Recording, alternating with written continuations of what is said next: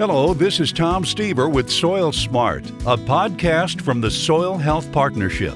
In our podcasts, we're talking soil health, why it matters, the ag practices that foster it, and the farmers who live it. Today, we're talking to Soil Health Partnership Development Director Elisa McFarland about New Year's resolutions that can result in healthy soils. We'll begin by getting to know Elisa a little better. Elisa, what do you do as Development Director for the Soil Health Partnership? So, in my role, I have a very fortunate role where I get to work with our partners and folks that would like to help support farmers in learning more about their soil. And I help develop the projects and the partnerships that we need to be able to deliver as much value back to our farmers and get the most out of the research that we do to advance the overall soil health science space, as well as at the same time delivering value back to the farmers that we work with and the research that we do on the ground. We're talking about getting healthy, a New Year's resolution for soil and for business. What are some of the nutrient management strategies that you can share with farmers to prevent nutrient loss?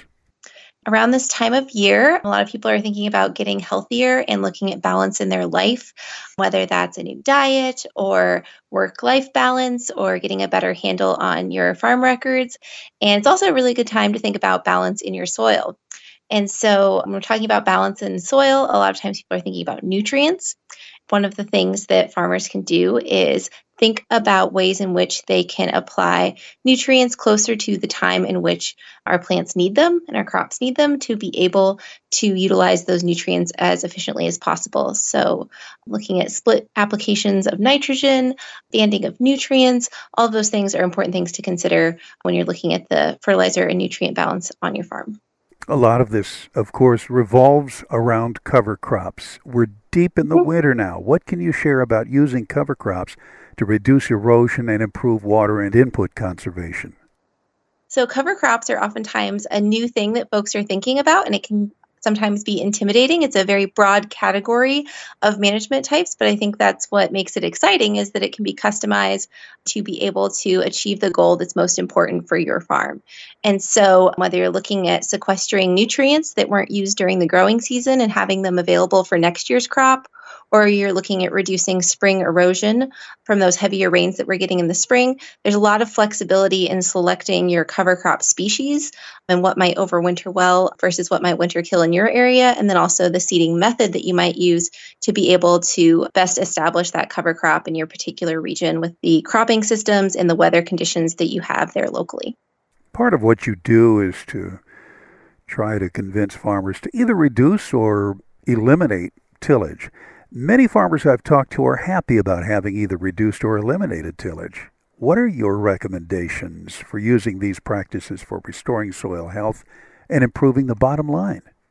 So, tillage is something that's often, as a lot of agronomic practices, very locally specialized. And so, one of the things that I really like to highlight when we're talking about different types of tillage management is that obviously, for economic reasons, you don't want to be out there stirring things up and burning more fuel than we need to be.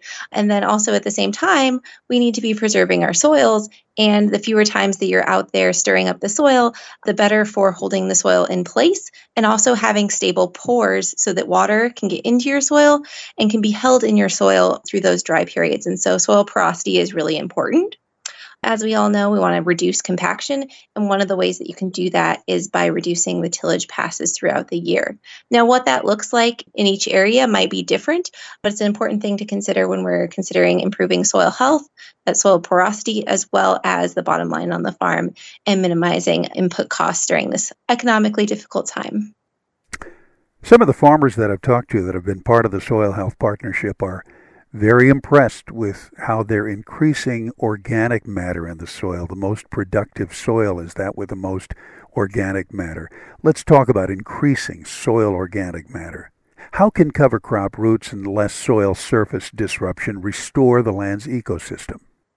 With organic matter, a lot of what your kind of baseline of organic matter is going to be related to what historically has happened on your farm over years. So, whether or not your farm was in a prairie system or a forest system, how much tillage has historically been done since we started farming, all of those things will contribute to your overall organic matter level that you're starting with. But it's one of the areas where we do have a lot of data out there for farmers. A lot of farmers that have been using soil testing services services have a pretty good handle on their organic matter levels. And so it's a nice entry point to be able to begin thinking about soil health because most of the things that we talk about in soil health are related to the organic matter. And so the things that we can do to improve organic matter are to have more things growing throughout the year to capture that sunlight and turn it into organic matter in the soil. And then also to reduce the number of times that we are exposing the soil to additional oxygen and helping those organisms really burn up that organic matter quickly. So we want to create really stable organic matter, and that happens by reducing the amount that you till the soil. Elisa, comment on taking care of the soil today and what that does for future productivity.